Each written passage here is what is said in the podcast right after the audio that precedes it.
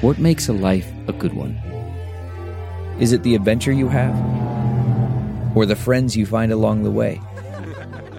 Maybe it's pursuing your passion while striving to protect, defend, and save what you believe in every single day. So, what makes a life a good one? In the Coast Guard, we think it's all of the above and more. But you'll have to find out for yourself. Visit gocoastguard.com to learn more.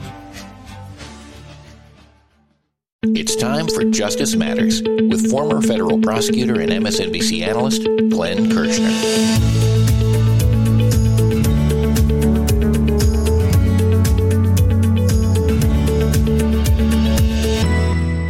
Federal prosecutors have added a bonus indictment against Donald Trump, charging him with trying to erase video evidence of people hiding classified documents. Glenn explains why this is crucial to the case. Well, that was a surprise.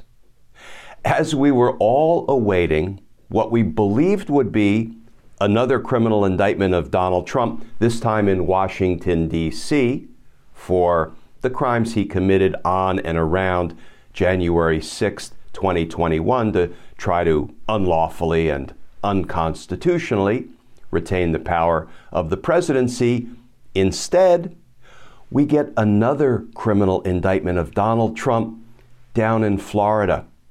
This one is a superseding indictment, a subsequent indictment in the case that he had already been indicted in the documents crimes, the obstruction of justice crimes, the espionage crimes, and the conspiracy crimes involving his hoarding, unlawful retention of classified documents, national defense information. So Donald Trump had been indicted previously together with one co-defendant, Walt Nauta, Donald Trump's, you know, self-described body man and main box hider. Now there's a new indictment, a superseding indictment, which kind of overtakes the earlier indictment. It includes all the earlier charges, but it adds some new charges and it adds some new defendants. This new defendant, Carlos de Oliveira, spells real trouble for Donald Trump.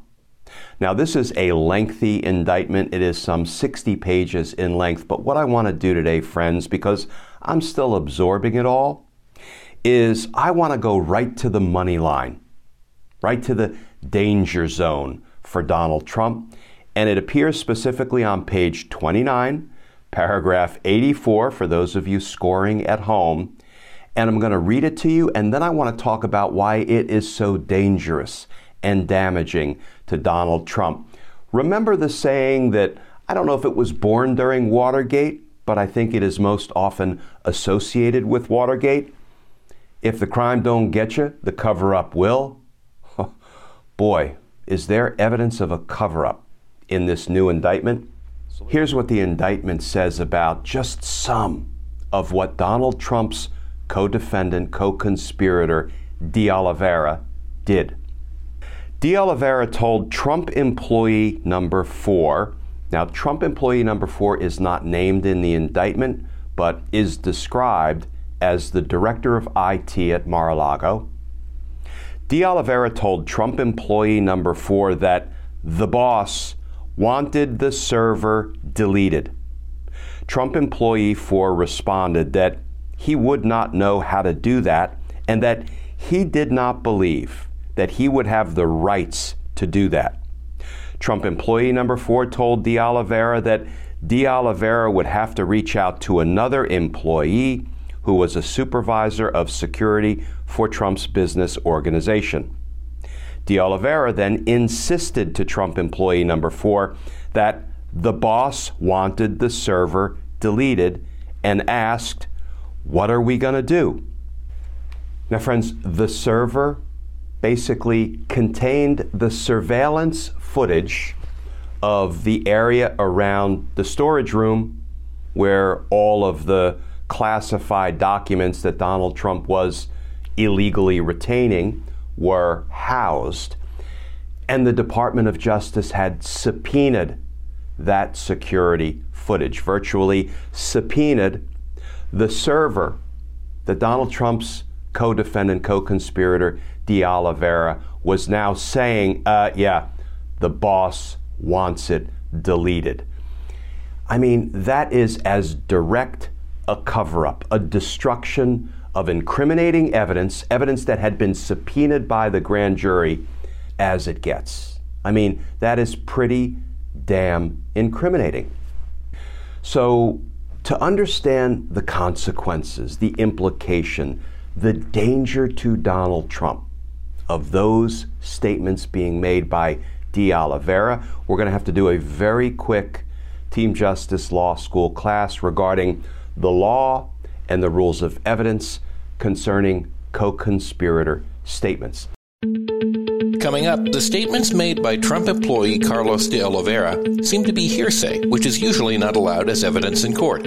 But in this case, it's different. Glenn tells us why that is next on Justice Matters.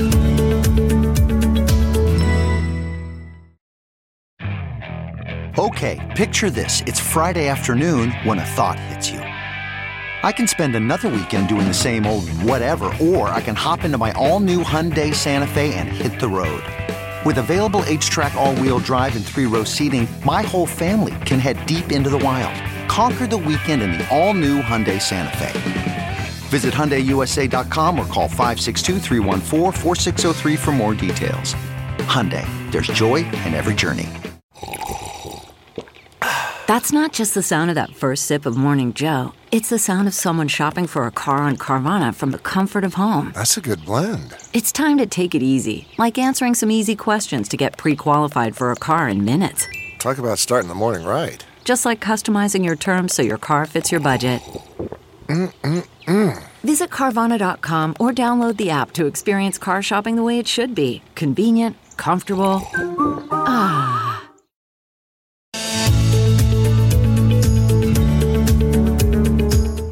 Conspiracy charges have special rules because there's more than one person involved in the crime. So normal court rules are waived, and Glenn says this will happen in Trump's classified documents case. So, friends, there are some special laws and some special rules of evidence that apply to conspiracy charges and conspiracy cases. First of all, why is that? Well, the way the law evolved, our society settled on the belief that conspiracies can be especially dangerous. Why is that? Well, when one person is out and about committing crime, there is a danger to the community, there's a danger to potential victims. But when multiple people get together and agree to commit crimes together, that's more dangerous, right? That ups the ante when it comes to how much damage can be done when people join forces to commit crimes together as part of a conspiracy. As a result, there are some special laws and special rules that apply to conspiracy charges that come into play in connection with this new indictment of Donald Trump and now two co conspirators. One of the most important aspects of conspiracy liability provides that once people join together as part of a conspiracy, once they agree to commit crime or crimes together, every single conspirator is guilty of every single crime committed by any member of the conspiracy, whether that person personally participated in the crime or not. So the, the scope and the breadth of co conspirator liability is really broad, really far reaching. And then there's a second important consequence of being a member of a conspiracy, and it has to do with co conspirator statements.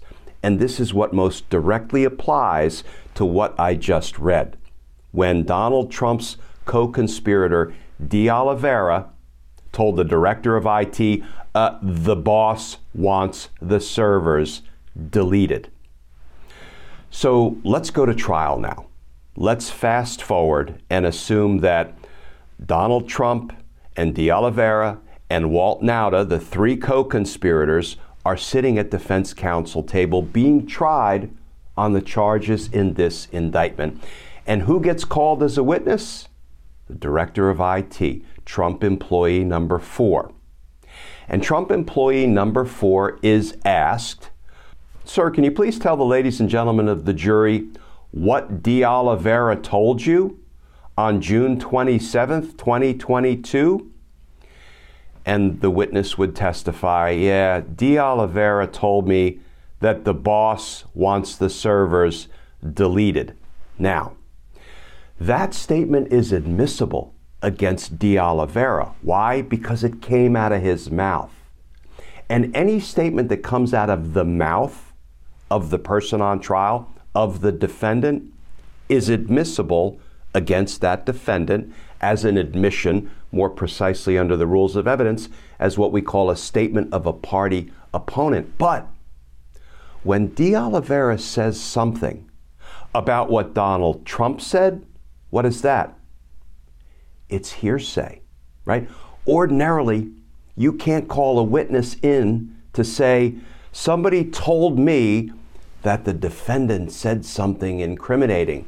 However, when you are in a conspiracy, the rules of evidence provide that the statement of one co conspirator is admissible against all co conspirators, provided the statement is made during the course of the conspiracy and in furtherance of the conspiracy. So the beauty of co conspirator statements is even though the witness, the director of IT at Mar a Lago, Trump employee number four, didn't hear that admission out of the mouth of Donald Trump, heard it out of the mouth of De Oliveira, saying, hey, the boss wants those servers deleted. It's still admissible against the boss, against Donald Trump. It's not hearsay because the exception to the hearsay rule of the admissibility of co conspirator statements says that statement comes in against Donald Trump. Because when you read through the indictment, that statement was made during the course of the conspiracy. The statement was made on June 27th, and the charged conspiracy in the indictment runs from May to August. So it's heartland during the course of the conspiracy. And it is clearly in furtherance of the conspiracy because De Oliveira is trying to enlist a new co conspirator, potentially, Trump employee number four, the director of IT at Mar a Lago, to destroy evidence.